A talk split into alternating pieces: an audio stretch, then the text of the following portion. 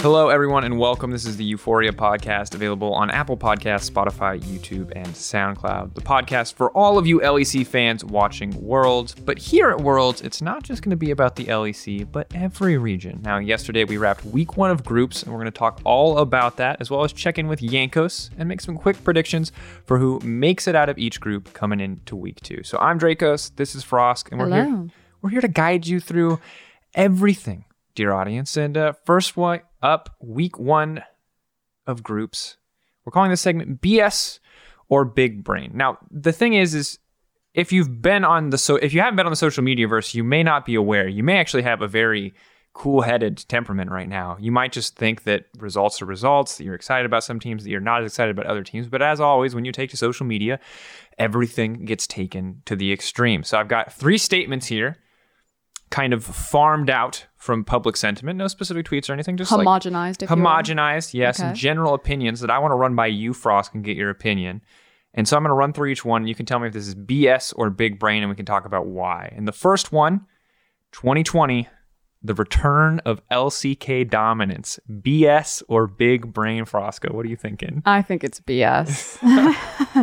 and I've talked a little bit about this uh, on broadcast, but if you guys haven't caught the uh, started broadcast, it basically works like this it's separating Damwon from the rest of the LCK. And I think this does two things. I think it is uh, disingenuous to say that all of the LCK is dominating because DRX are getting outclassed by uh, top esports, as well mm-hmm. as Gen.G have now just fallen down to Fnatic and has also looked a little bit shaky, whereas Damwon just looks like a cut head and shoulders above the competition. So I think it's important to separate them in terms of really celebrating what Damwon are good at. And Oh, it's yeah. not meant to be a slight at the LCK, but it is meant to have nuance in the conversation and to be realistic. Right now, this looks like Damwon and then a bunch of LPL teams, and then maybe you can throw in DRX, and then maybe down there it's Gen.G, at least in my opinion. I know some people are, are arguing that maybe Gen.G should be higher up and their performance could have been um, slanted because of Ruler's ear infection. Yeah, and of course, there's always room for things to change. Uh, so keep in mind, it's technically called week one of groups and week two of groups, but there's literally only a one day break. It's today, and then tomorrow groups are going to start again. We'll start with groups A. So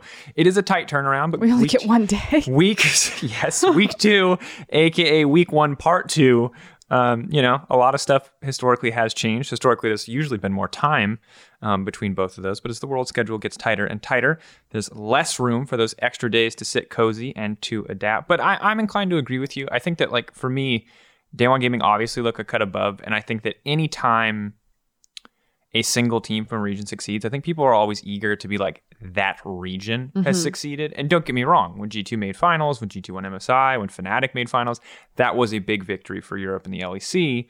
But that didn't mean that Europe as a region was suddenly like giga smurfing it all the time. It's not like our domestic competition instantly shot through the roof. In fact, this year, after all that success, it actually kind of stagnated a little bit. So I'm with you. But I guess the follow up for me is like, when do we consider like what does it need to what needs to happen for it to be regional dominance is it like everyone needs to get out of groups everyone needs to do we need like three out of four teams in a semifinal to be uh you know I mean- korean teams LCK has done that before, so I would say yes, that is true. And it, it also sucks then because LCK have kind of set what regional dominance looks like in the past. And so while it is nice to see the LCK sending, you know, some newer or younger faces rather than some of the older names that people are used to seeing. You know, there's no SKT here, although we have seen Damwon a couple of times now.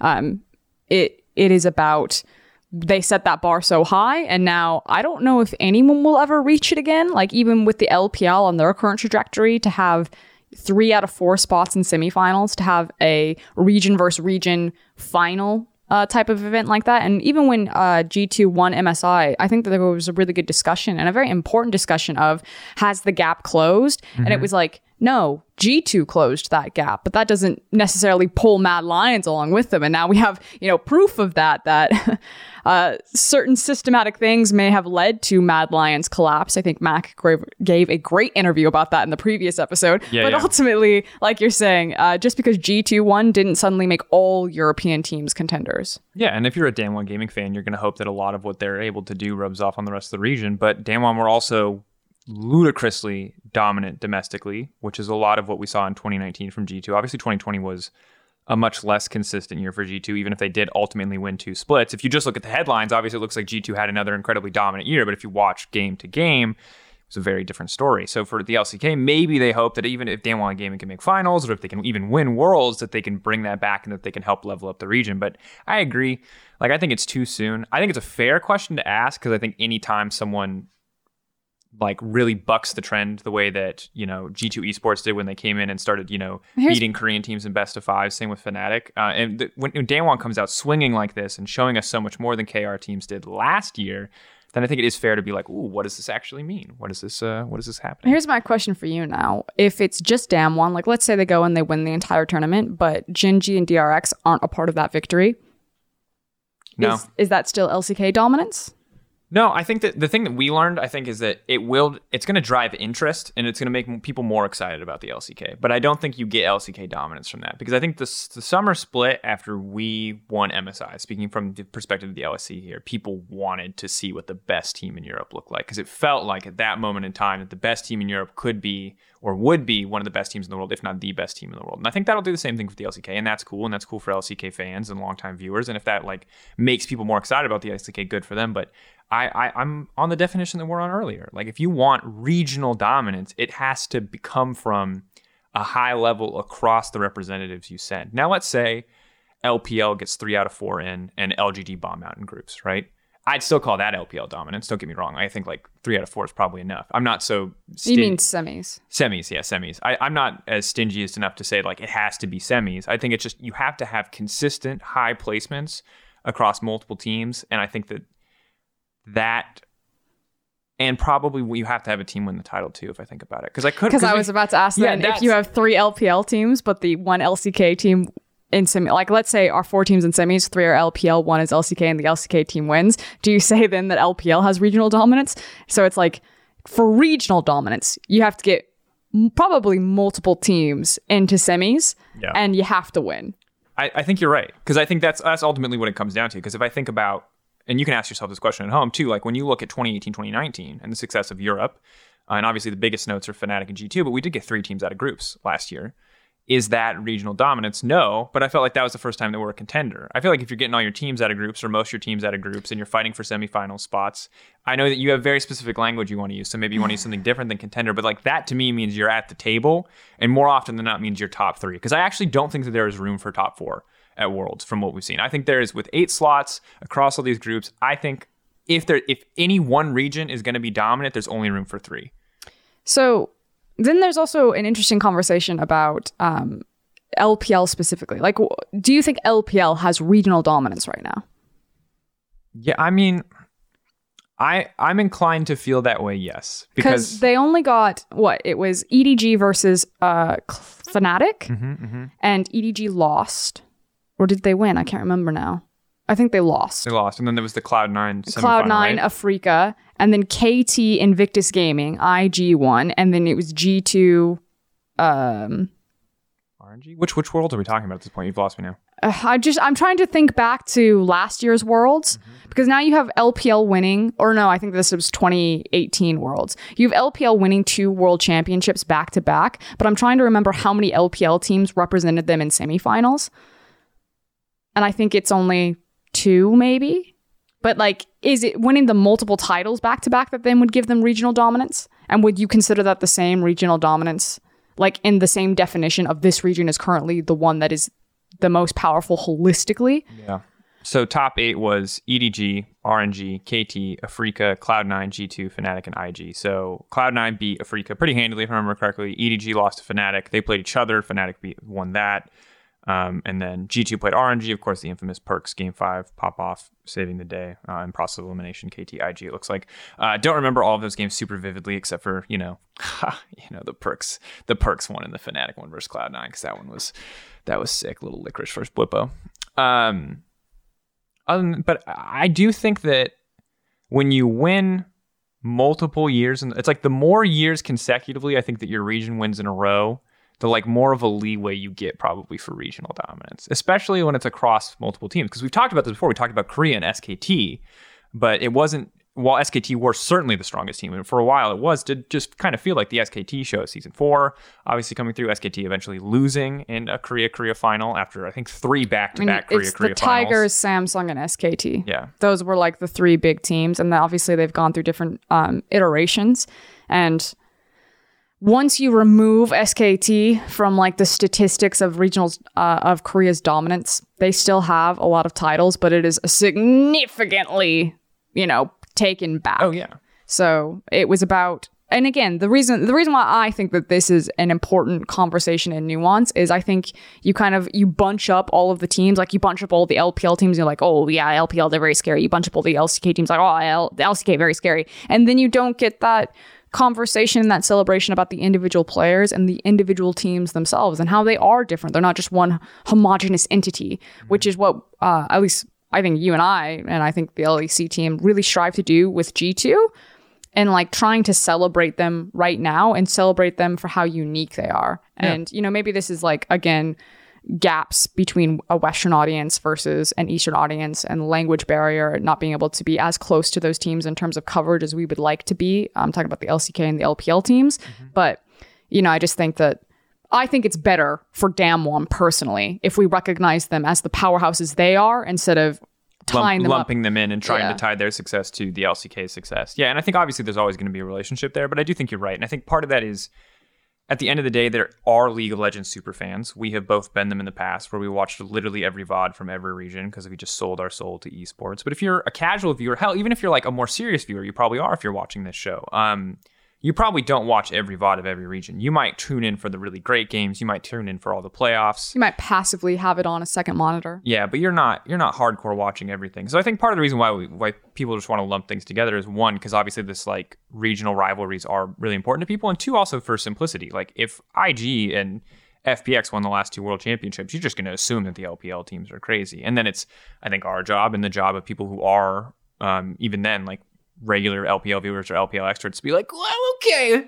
This LGD team, I'm gonna need you to pump the brakes on a little bit. We're gonna need you to slow down and back it up. LPL, good, yes. LGD, good question mark. You know, like um, even if they have been finding success recently. So I do think it's always an interesting discussion because I think that like the language and terminology around league as a sport, we don't really reevaluate very often, right? Because we just because during the period of LCK dominance, there was nothing else. We had no reason to reevaluate. This is the first time, really, that we've actually had to start having this conversation because there was no reason to have it until well, uh, Korea stopped winning world championships. Damn it, Korea! Why Damn couldn't it, you just keep everything Why simple? couldn't Faker just keep winning? Those people made that sexy music video, and you're not even at Worlds. It's so good too. Okay, what's our next question? The next one is quite simply NA lol. Um, look, every year this happens. If you're an NA fan and you listen to this podcast, we're not just gonna like we're not here to roast your region. You can go to your own podcasts or regional representatives and they'll do a much better job than we could because they know more intimate details and it's just They can meme you harder. they can meme you harder because they know where it hurts. We don't know where it hurts. We just know that it hurts. Um, and so I guess the thing that I want to talk about is we can agree. And I think if you've, again, if you haven't been on social media, it's just a constant stream of what I think are overreactions. Maybe you feel differently. You can always let I have a really good take that I would like to deliver. Do it. Okay, I was talking uh, to some LCS coaches. I will not reveal who they are, but I'm letting you know that this is not just my opinion, and it is instead being channeled through me as we had some conversations about this, about the conversation of what is happening in North America. Because a lot of the conversation gets repeated, and you're like, oh, yes, a smaller server size. Yes, the ping issues, the solo queue, the ecosystem, all of these things.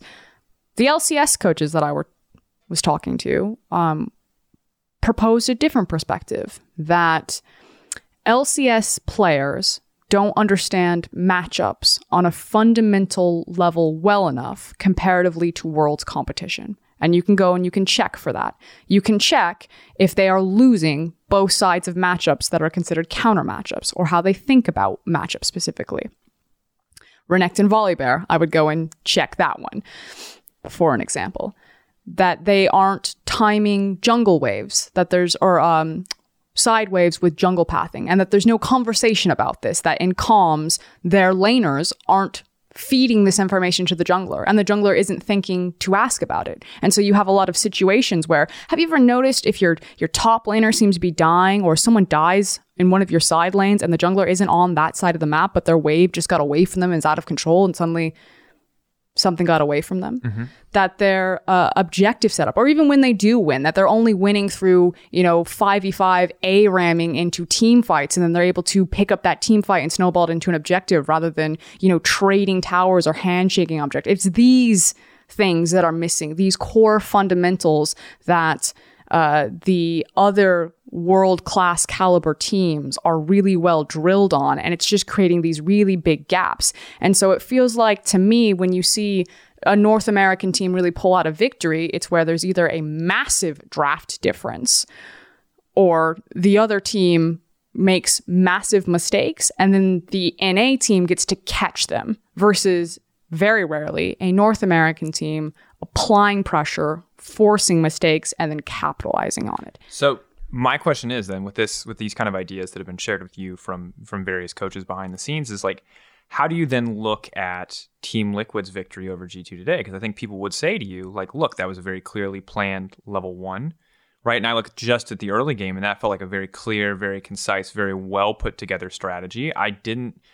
Why don't you just tell me how you feel about that match? Because I think that this fits into the idea that the practice also isn't teaching these things. You know, if no teams are punishing um, people who don't understand matchups or specific trade windows or how a matchup plays out, then scaling is going to be the predominant meta that can work there, which allows you to blind pick something like a Twitch and Rakan because you don't think that you're going to get dravened in the face and lose that hard Sure. because it simply hasn't happened to you.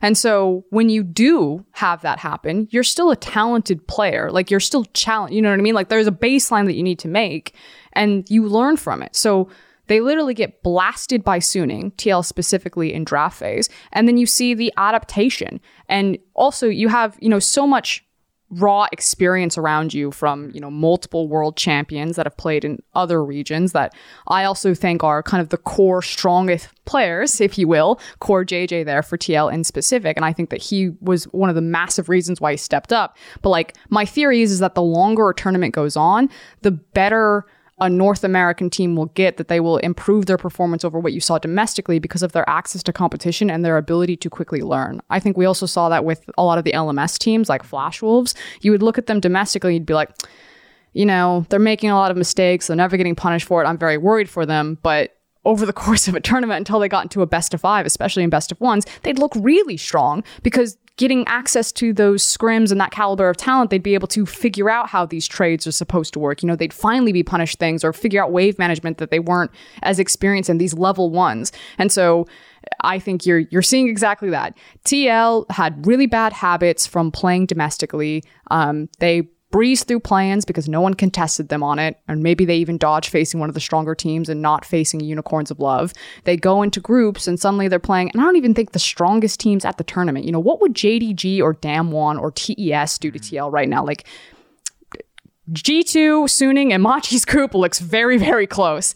And they just get slaughtered by Suning and they learn a very valuable lesson and then they immediately pivot and change it. And there is credit to some of the things that TL did very well, but I talked about it on the analyst desk. You know, uh, picking the winning 2v2 bot side, having Kalista and Sett, and even picking Kalista into the Ashe, which most of the time Ashe is a really good pick into Kalista. But then um, the flash being burned from Mikyx on the level one meant that Alistar Ashe is just like a garbage lane. Like you, you're not going to be able to do anything that, to that. And Yeah. CoreJJ and Tactical really abused that, made sure that they always had push priority while that flash was down, and that unlocked Core to run to the mid lane with his tempo and impact the matchup and give Jensen like Caps was basically 1v3 at that scenario and they bred uh Jankos really well. You know the early invade to split Jankos' pathing. I'm going to assume that Impact knew that he was playing weak side so he was just super respectful on the wave which is why he fell down multiple CS but I'd have to check the pro view. Maybe he just played that matchup poorly before the initial back from Renekton because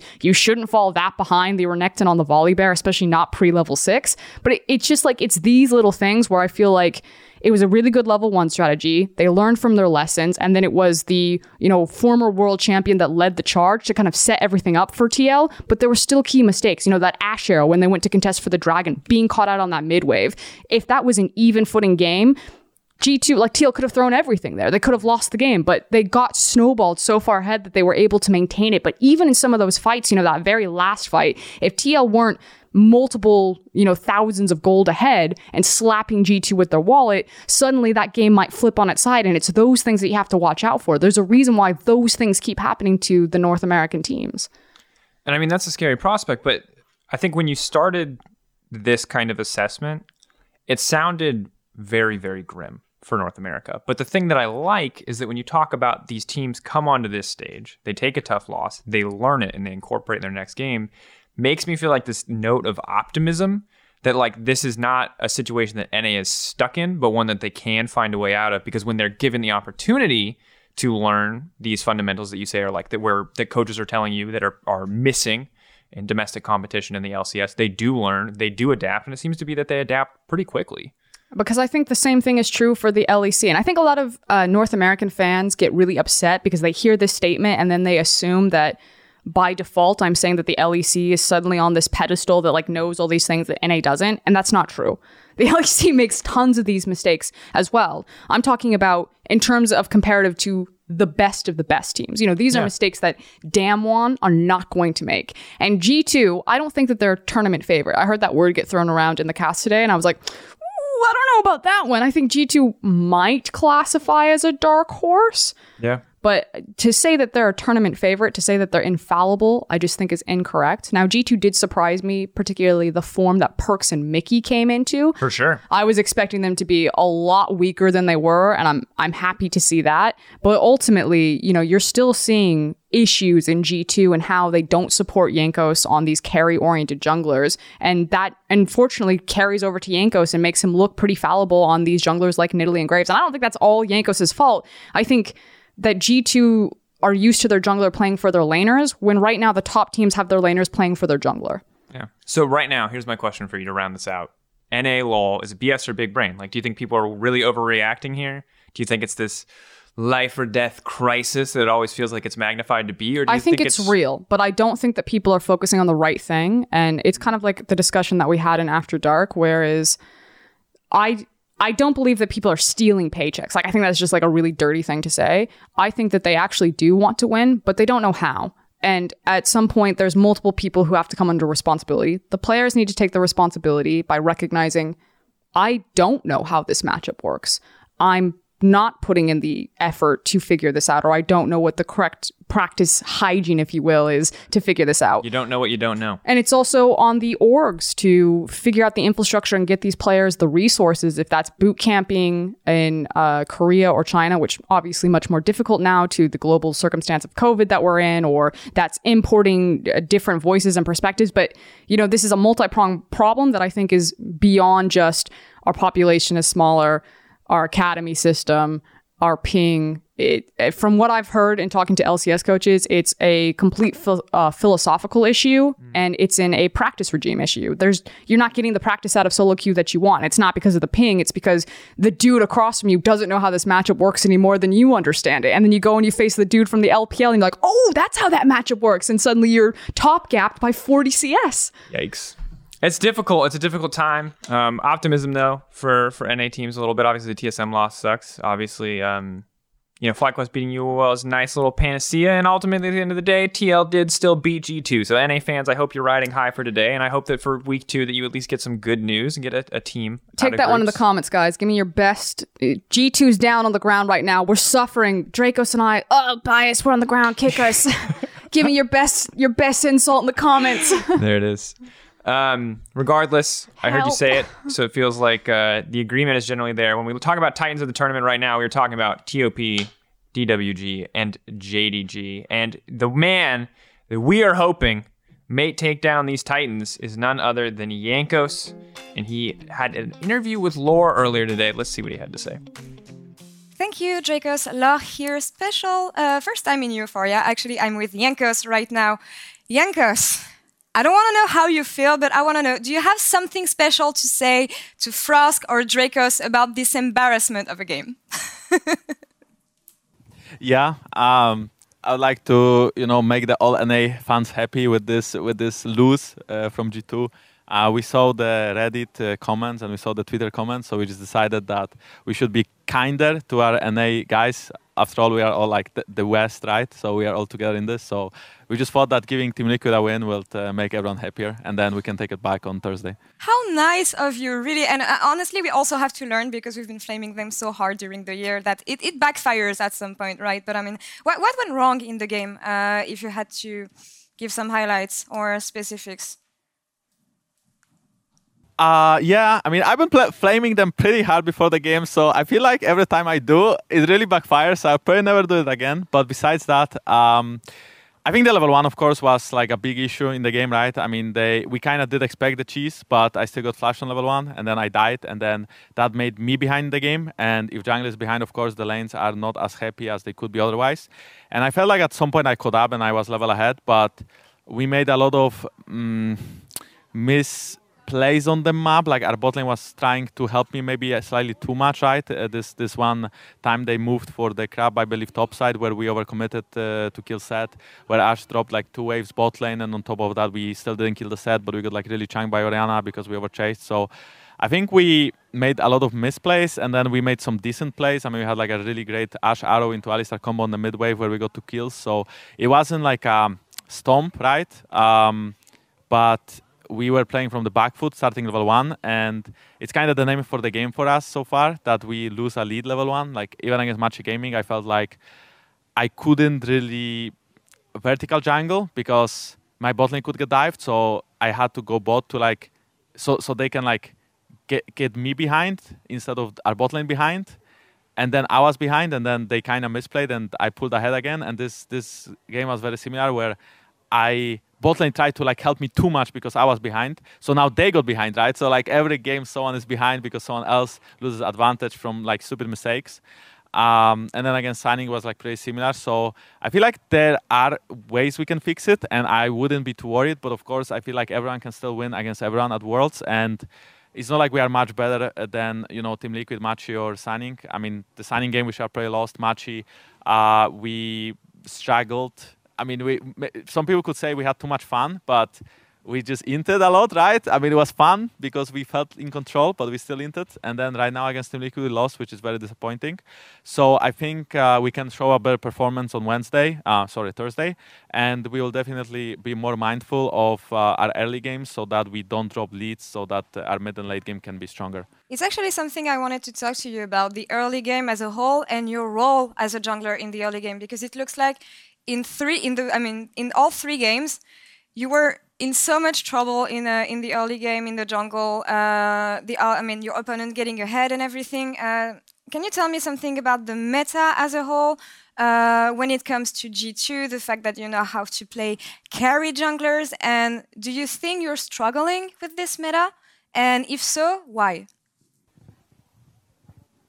Uh, I mean, I do think that we play worse with carry junglers than we do with uh, junglers that can help, help lanes. It's kind of, I think, a mix, a bit of both me playing worse and also my team not really being comfortable with this. I feel like for the whole year and like even last year in G2, we have always been playing like the ganking junglers. So I was always proactive on the map. I was always like the first to make the play. And thanks to that, I could pull my lanes ahead. But now with carry jungle, the meta is a little bit different. So I should be more selfish and I should focus more on myself but my lane still our communication doesn't always allow it right? And we still try to help lanes or we try to like play for lanes as lanes are like our star players.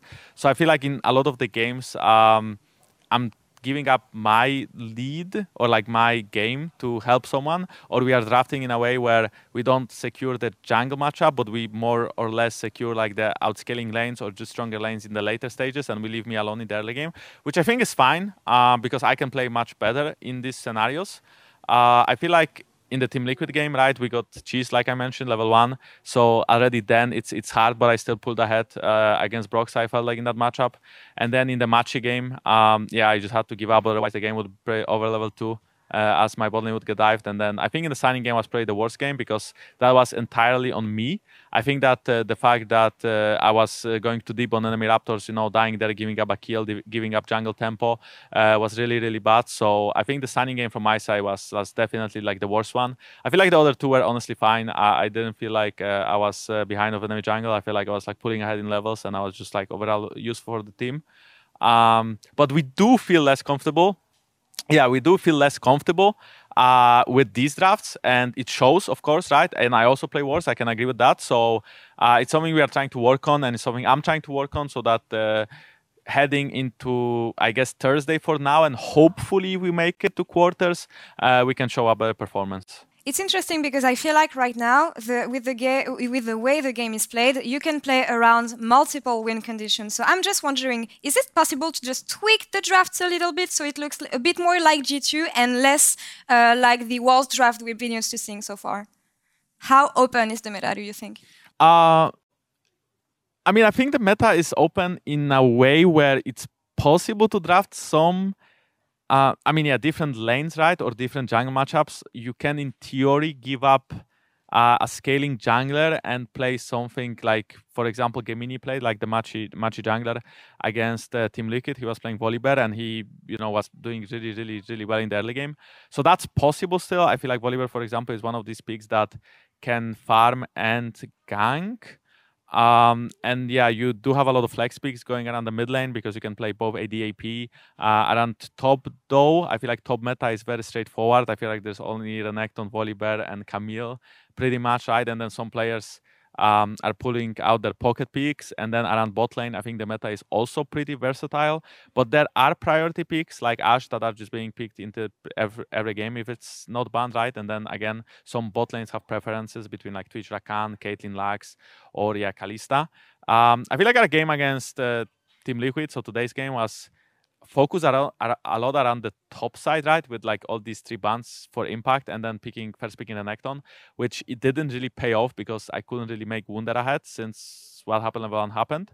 But I mean, there are multiple ways of winning the game, like you mentioned. So as long as you agree on one way as a team and you play towards that winning condition, it's it's possible to win by drakes or by snowballing or by farming for late game, um, and the drafts can be different as well. Yeah, ob- objective control seems to be a very uh, central point here, and I mean G2's ability to team fights can still shine, but um, uh, I mean t- talking about G2 overall. Uh, since you arrived in China, you got to play on stage again, and I feel like G2 is one of those teams that performs better on stage. Uh, do you feel it helped you so far?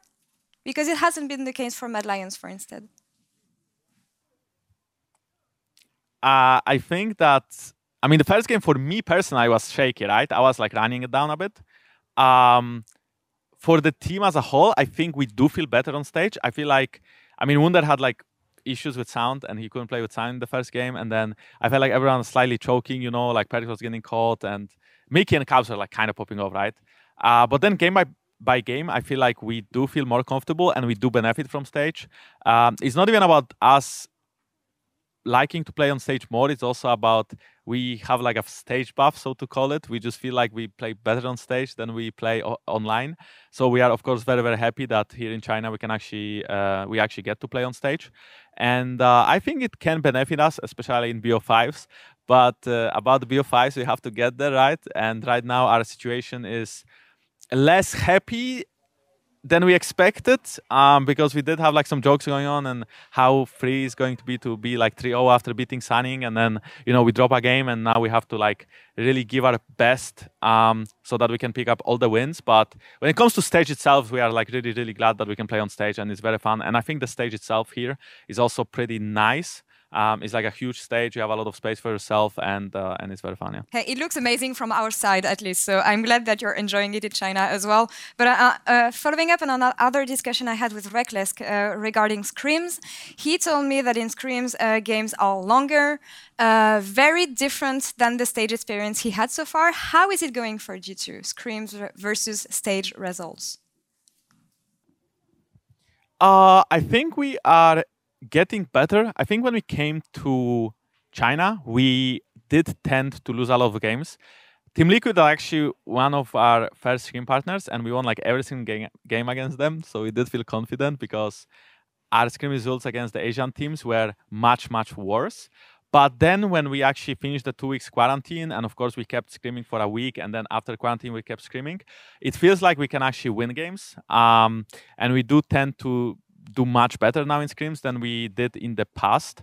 Uh, and even we play against like the best uh, teams from China or Korea, we actually uh, hold our own and we have like a very very good games, like a very close games against them. Um, not sure if the games go very late though. I feel like from my experience in this meta, mm, a lot of the games end level one actually. Like whoever gets a cheese off, like for example TL did today, or I remember the game Fnatic play, played against TSM. They also had like a very scaling draft, and if not the level one, they would have probably lost that game, judging by the fact how two teams played. So I just feel like a lot of the game is actually all about level ones and who can like cheese a lead on the other. And then if you actually cheese a lead in this meta, it feels it feels like your jungler is always ahead in tempo, which in return gives you like a, either a farm advantage, right? So you can do drakes faster because you are just stronger, or it gives you uh, a lane priority advantage because you can go push out as pretty much every jungler is like a pushing out jungler except for Nidalee, which which ganks better. So um, I think the early game is actually very very important in this meta. Um, even though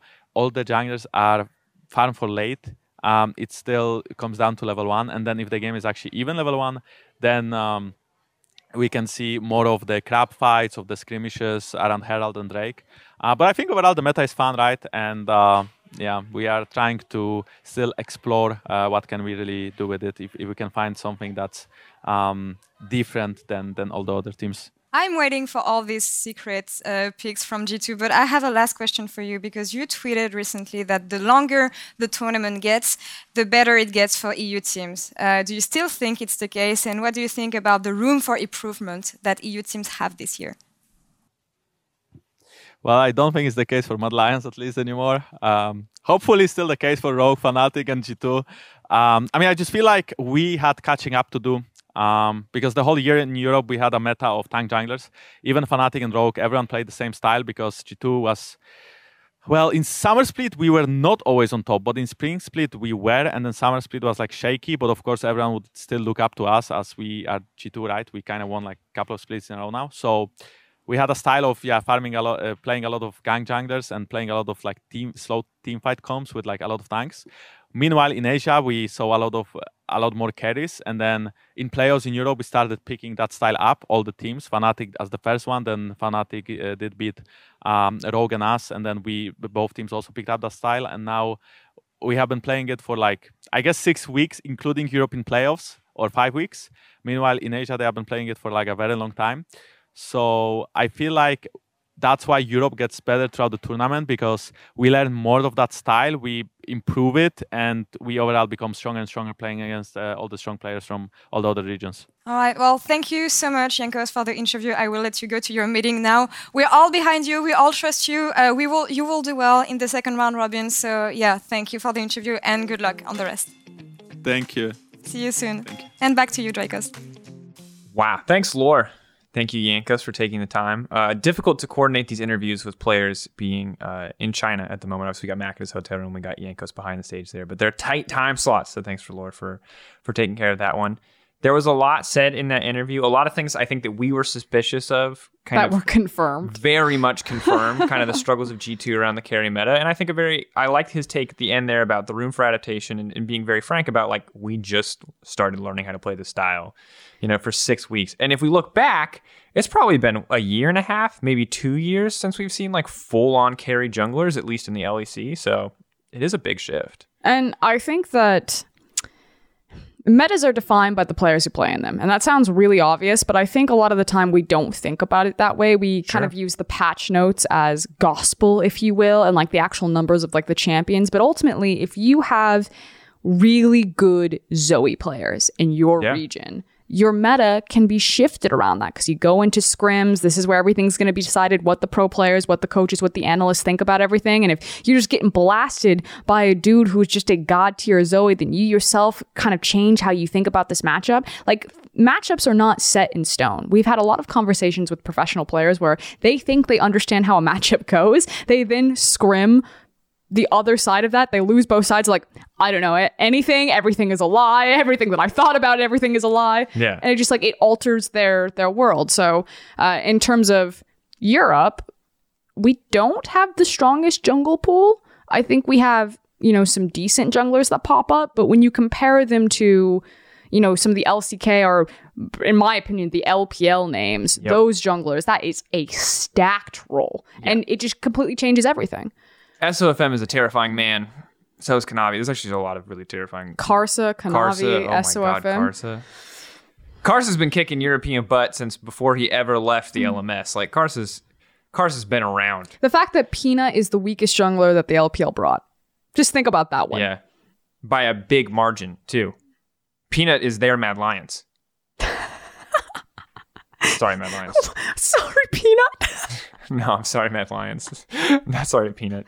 oh, is that a? Actually, it might be Peanut's too? birthday today. I saw someone tweeting about that. If so, happy birthday, Peanut. Sorry, Happy we just, birthday, sorry we just roasted you. Um. So anyway, uh, if you're an NA fan and you watch Jankos go, oh yeah, we gave a game to make NA fans feel better. He didn't. They got caught in the level one. You heard him say it. You can you can still revel in victory. He's just being a cocky boy for entertainment.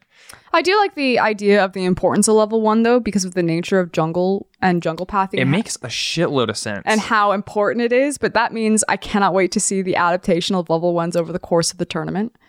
It's going to get really wacky. And if you are a Fnatic fan, this is probably like the best news you've ever heard because historically, Fnatic were the level one team. Downside, I heard most of that ingenuity came from a combination of Young Buck and Soaz, but we'll see if there's any of that coming in from the other players. Um, and it's something we'll have to keep our eye on. But we're here to now to focus in on week two to update our group predictions to tell you who we think is making it out of each group. We're going to go through group by group. So to start off, Group A, which consists of G2 Esports and Suning, both at two and one, and Machi Esports and Team Liquid, both at one and two. Frosco, who makes it out? Why? What are your thoughts? Well, in the previous episode, I was like, TL will make it out. And I was actually not super high on Suning or G2 because I mm. thought that they would be really volatile. Now I'm going to switch it up, even though I think that what I've seen from TL now is really nice. Even when they're given big leads, they still are in fear of throwing them. And I don't think that G2 will make the same level one mistake and make the same drafting mistake that they did against TL. So I'm going to say it'll be uh, Suning, or I'll say G2 and Suning, that order of who's going to get out. I'm putting G2 over Suning, not just because they beat them in the first game, because I believe that Suning should have won that game, but where Suning's weaknesses is in the coordination of their team fight. And G2 are perhaps next to Damwon, the best team fighting team at this tournament. It is ridiculous to watch.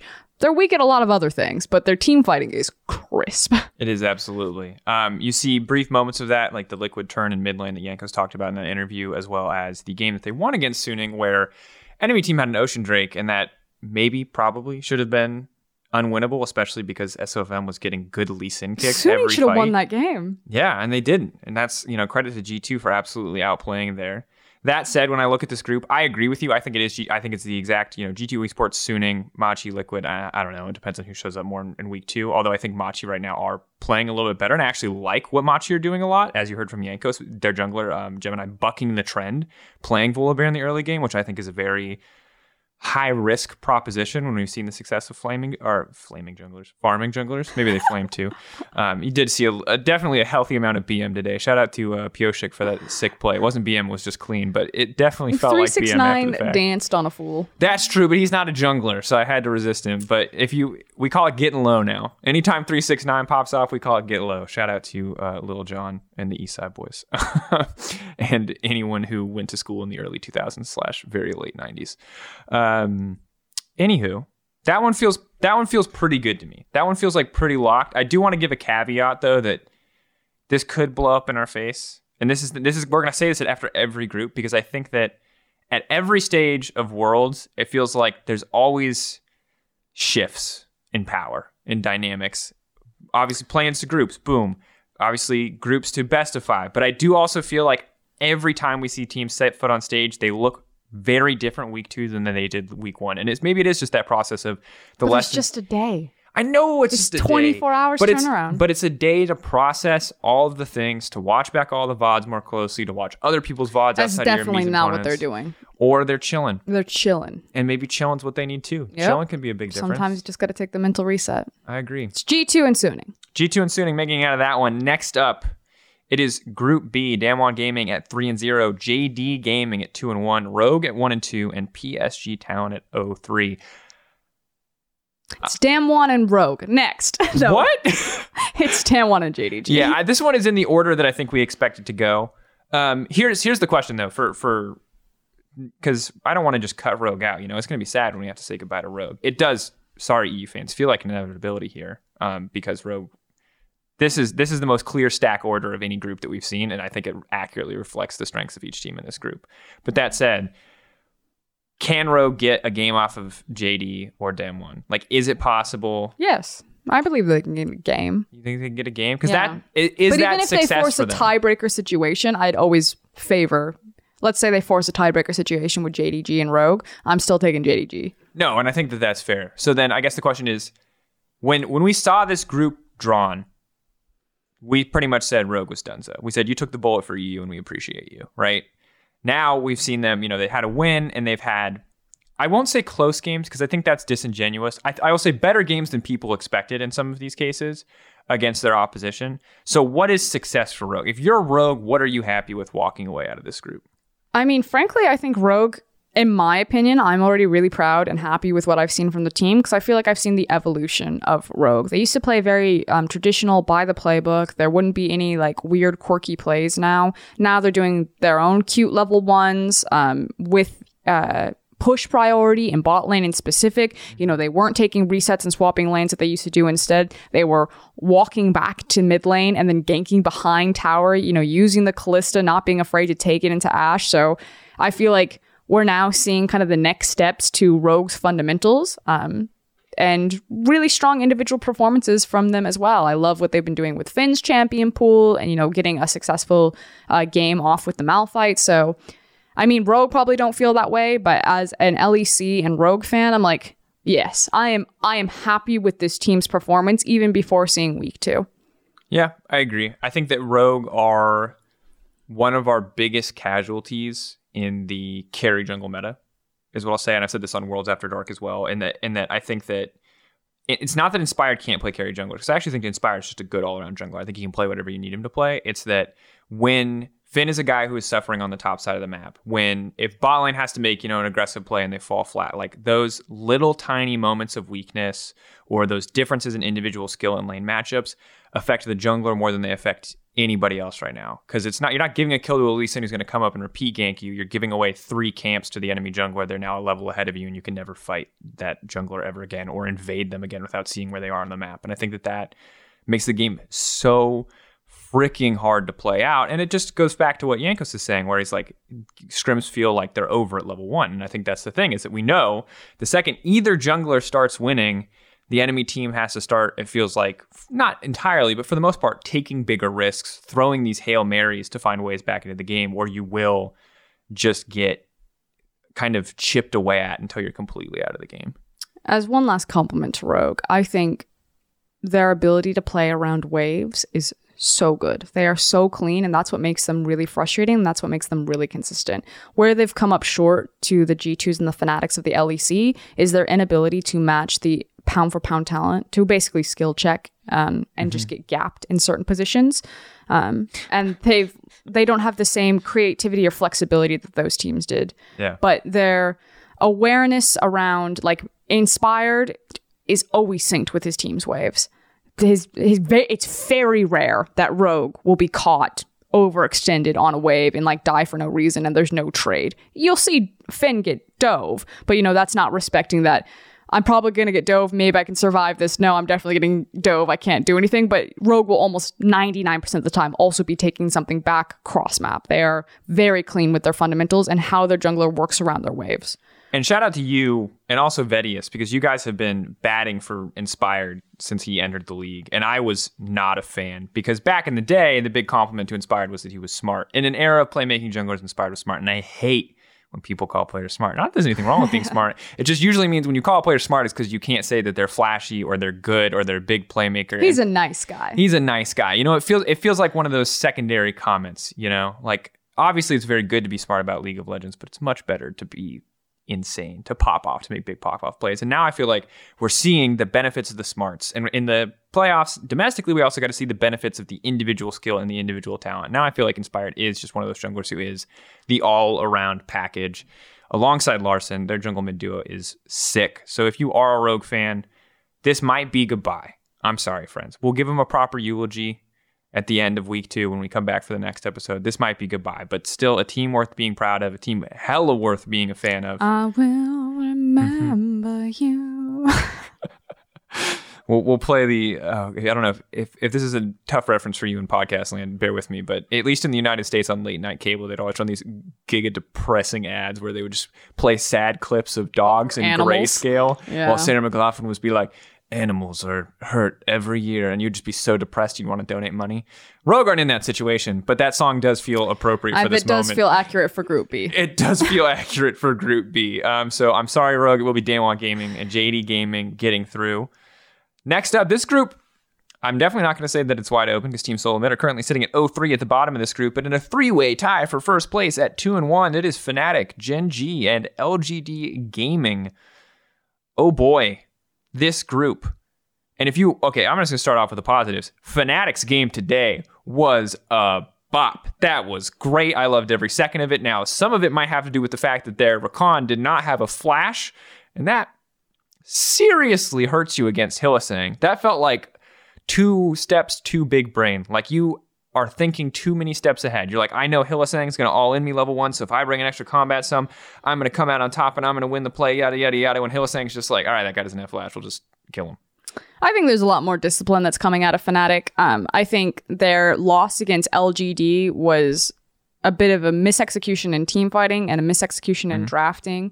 I feel like they were trying to experiment to see if they could uh, get around the Ornn priority pick, but I don't think you can play Graves into Ornn. It's got no kill pressure there. And the cute thing of trying to pull the Ornn out of the ultimate with Sett ultimate, if they had maybe played chokes in that team fight because they have a Syndra and a Jhin, maybe it com- becomes completely different. But basically, Bwipo like ulted the Ornn and then Fnatic just I don't know, blew their entire load in the team fight and, and just lost to what I feel is Yeah. an easier to execute composition. Whereas this time around, uh, Fnatic were playing on their waves really well, you know, making very successful dives. They had tempered their aggression. They were actually moving as a team.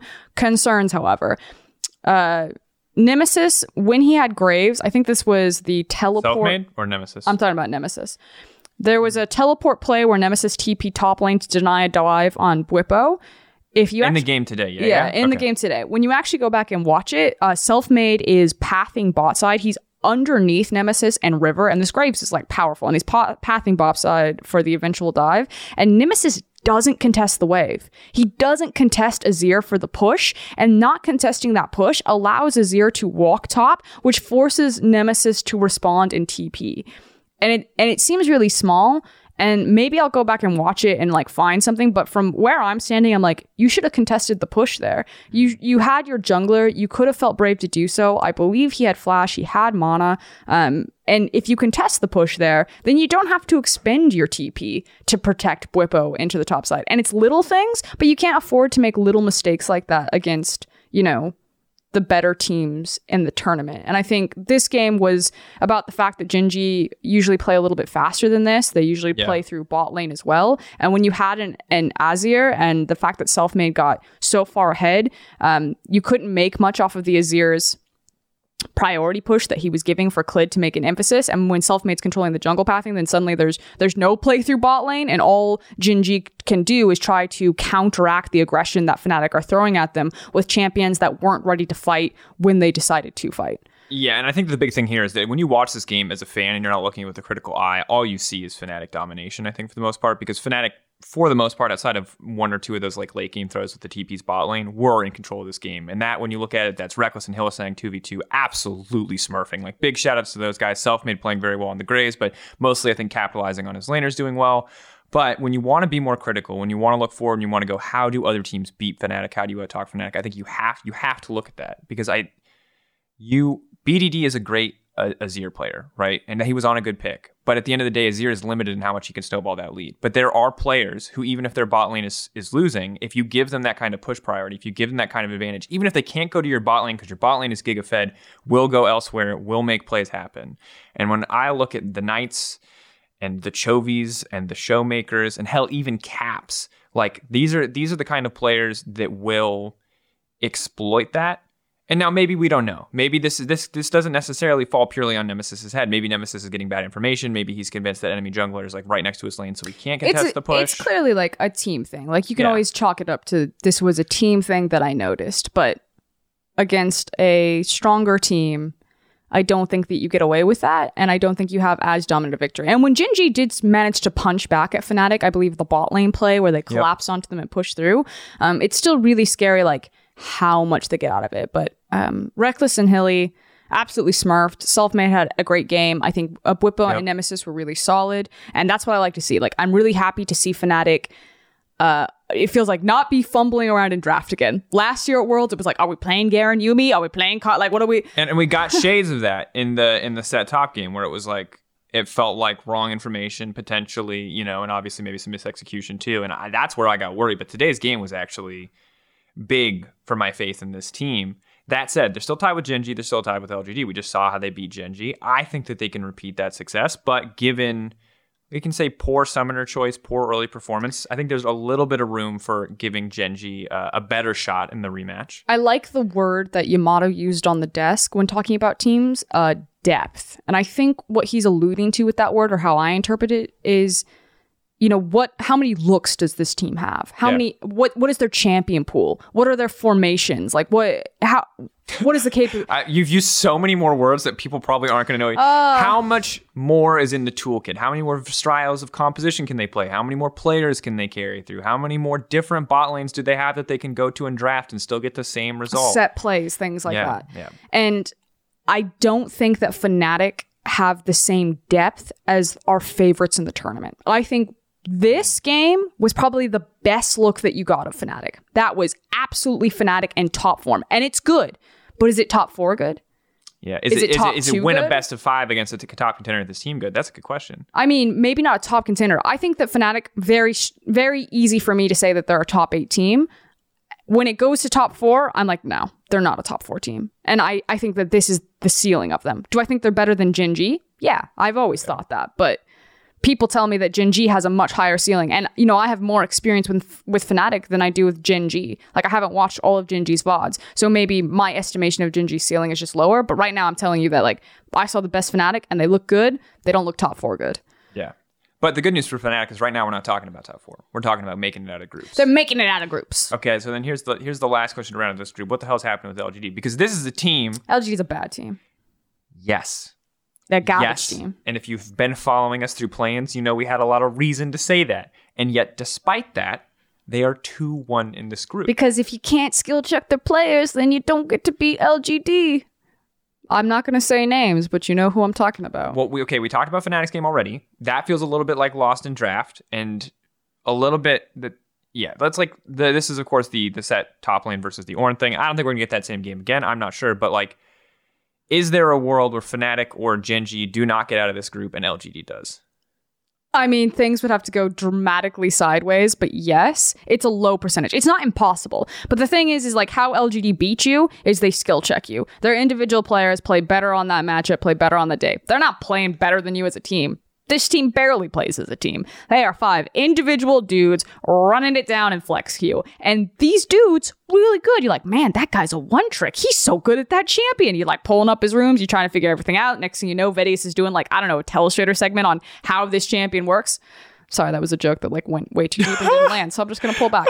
My statement is Fnatic and Gen.G are better teams, and you have to meet a benchmark of you must be this good at the game to ride this ride and beat LGD. And some teams and some players can meet that benchmark.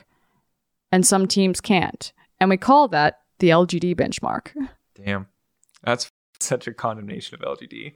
If that sounds personal, it's because it is. Because Frosk loved LGD in 2015. Personally hurt by She's them. personally wronged. Her analytical credibility, I won't say was irreparably damaged because most people don't remember 2015, but no, was people s- damaged. still blame me, and I wasn't even there. I wasn't even the LPL representative. It was No, Spawn. we were in the audience, but you did think that. I did think that, yes. But it wasn't me. yeah, it's true. You weren't the one pushing that narrative. You might have agreed with it, but it wasn't your fault. It was Jatt and Cyrene and Spawn. yeah, Spawn, the greatest LPL snake oil salesman of all time. Such a shame. He had to leave that. Follow him at region. Spawn lol. at Spawn Law, our good friend. Spawn is the absolute best.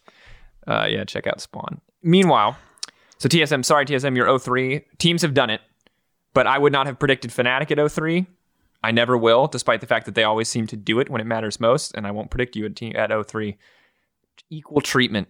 Equal treatment for the NA and EU teams. That's what I say about that. Next group. This one also. We didn't do the order. Oh, yeah. Do you want to do. Is it Fnatic 1 or Fnatic 2? I have Fnatic 1, but I feel like everyone else I talked to it has Fnatic 2, and I'm curious what you think. I also think Fnatic 1. I was not. It's you actually and I got a very different read off of Gen.G. it's I've also been hurt by Clid, so I think- I I'd never want to trust him. I was not blown away. I think Ruler is good. He also has an ear infection, so for all we know, his ear infection could like clear up because those And are then he could painful. be- yeah, he could be insta smurfing.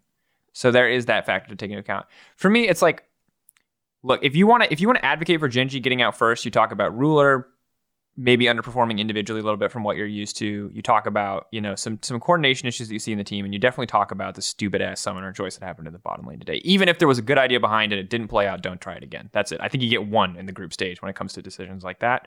Um, there's no time for salty runbacks in week two, in my opinion.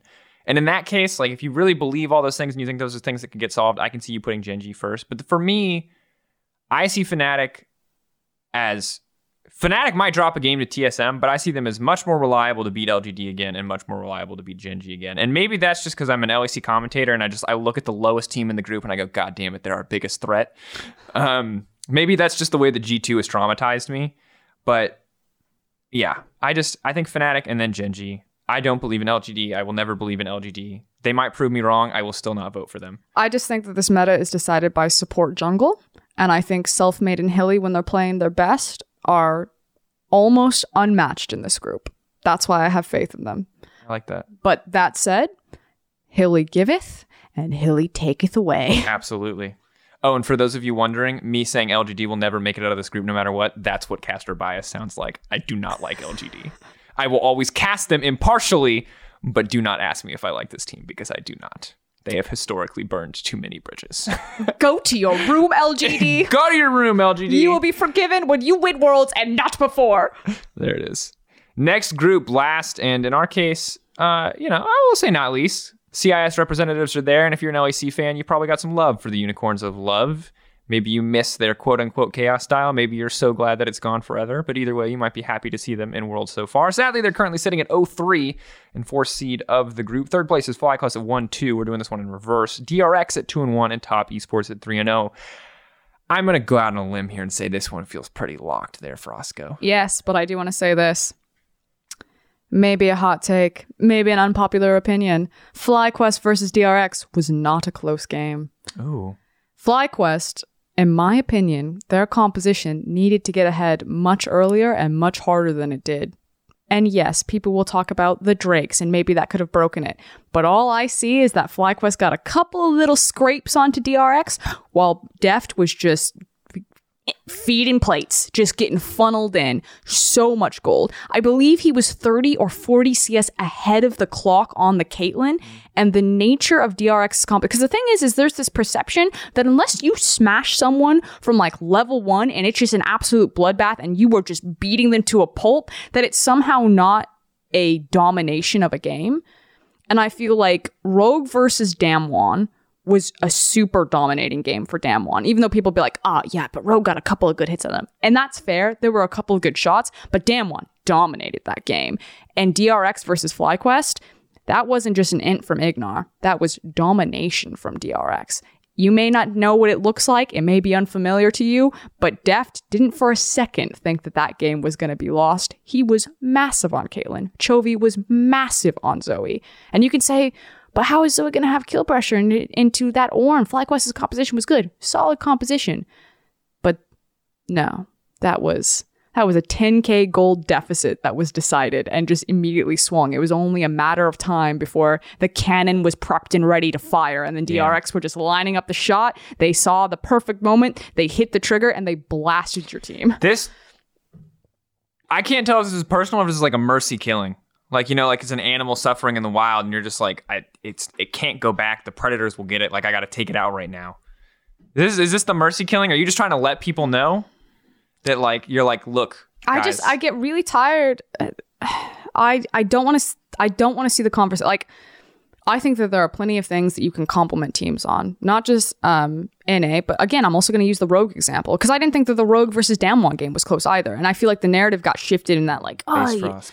They they put it together. I'm like no. That's not how this works. And I literally tweeted for both of those games, the Rogue and uh, One game, and the FlyQuest and the um, DRX game. I'm like, this sometimes the nature of the compositions means that victory looks like this and it doesn't make it any less of a quality victory and if Just you don't know that yeah. then you don't really respect of how scary drx can be just because you're getting the OG victory as an origin the team and not the G2 victory doesn't mean all the time that it's any less of a victory. Sometimes you are just getting bled out. Sometimes there aren't the avenues to come back. And I I don't want to agree with you on the rogue point because I do I still liked things that I saw in that game. But yeah but right. you could say the same thing for flyquest there were little moments where but you're like, hell yeah. But that was a systematic dismantling. Yes, they did not blow them out. It was a TKO.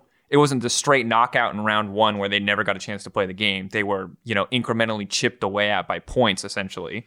Uh, but it doesn't, it's still, you didn't, there was no shot.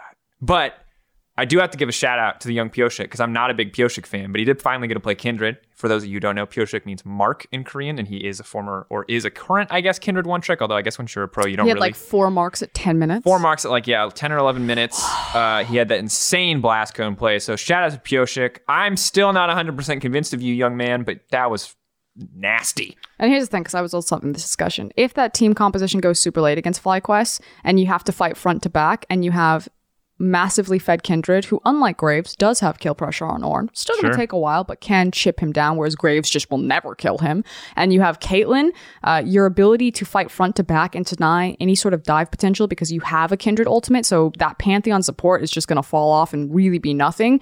I think that DRX win if that composition goes late, no matter that the Ornn's there or not. Like, Ornn obviously is a powerful champion and offers Yeah. teams a lot, but Caitlyn Kindred late game, fighting front to It's back also- both those comps. it's also this is the trap that people can fall into is that like you both teams have different ways that they want to play fights. And so the scaling discussion is never as black and white as people want to make it out to be. And thus one composition really just is ass late game. Like because that does happen. People do just draft teams like comps that just have to win and have no tools to fight back. And it's just not it's not as simple as who does more damage or who survives longer on more items. Like that's the easiest way to look at team fights, and I think a trap a lot of people fall into, not one that I think you are, but just for clarification, because like at the end of the day, you got to think about how every champion's going to hit every champion. You got to think about how every champion's yes, you got to think about the damage numbers too, but you also have to think about where they fight, how they fight, the situations where they're going to get there. Like, great, you scaled the late game. Sadly, you gave up four dragons, and so now you're forever down 5,000, 10,000, however much an ocean soul or whatever is worth an equivalent value.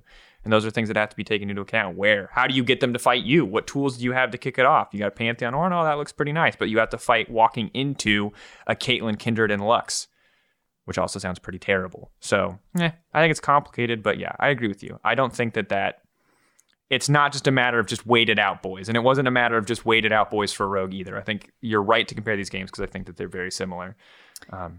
this group, though, top esports, DRX. Boom. Our top four teams right now are Damwon, JDG, top esports, and then who's the fourth spot?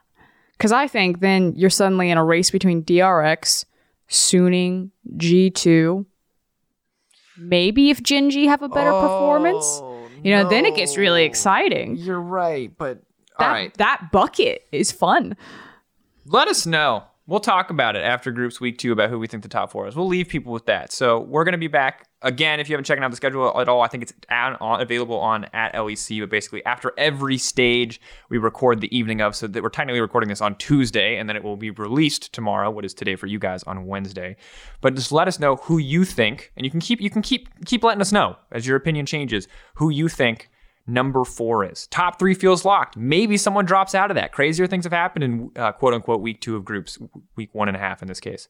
Um, but yeah, that's something I want to keep my eyes on because I don't have a good answer for you, Frosco. And I, until I see a best of five, I don't want to say anything because some of these teams are going to break and some of these teams are going to flourish when they get into a best of five. I feel like it's between, in my opinion, DRX and G2. But maybe I'm being LEC biased and it's actually between Suning and DRX. And then Fnatic fans are like, but what As you said, Fnatic unfortunately maybe have hit their ceiling. We'll have to see. We'll have to find out. There's a lot on the line as we look forward towards week two of groups. But this has been Euphoria Worlds episode two, following week one of the group stage. If you enjoyed it, be sure to follow me and Frostgrown on Twitter. And if you're feeling generous, you can also follow our friend Spawn at Spawn Law. Spawn Law. He lives down in that weird upside down country in the bottom. You might know it as Australia. He doesn't get to see people as much as we get to see people. So send him some love. This is a meme, by the way. If you're if you're not in the loop, it's totally fine. Follow at Spawn Law is our favorite meme that we might be perpetuating. Uh, regardless, thank you so much for listening. Um, we'll see you guys next week. Frosk and I will be casting next week as cast well together. Thursday. The mom and dad duo. We cast on Thursday. We're gonna get to close out G2's group, and we're gonna get to close out Group D as well. Wait, which one's Group D? That's the one without a European team. But the CIS is there, so we gotta cast some unicorns of love. I think. We'll find out. We'll keep you guys posted. Regardless, this has been Euphoria Worlds episode two. Uh, I almost said I'm Frosk. I'm Drakos. This is Frosk, and we're um, we're signing off. We'll see you later. Bye.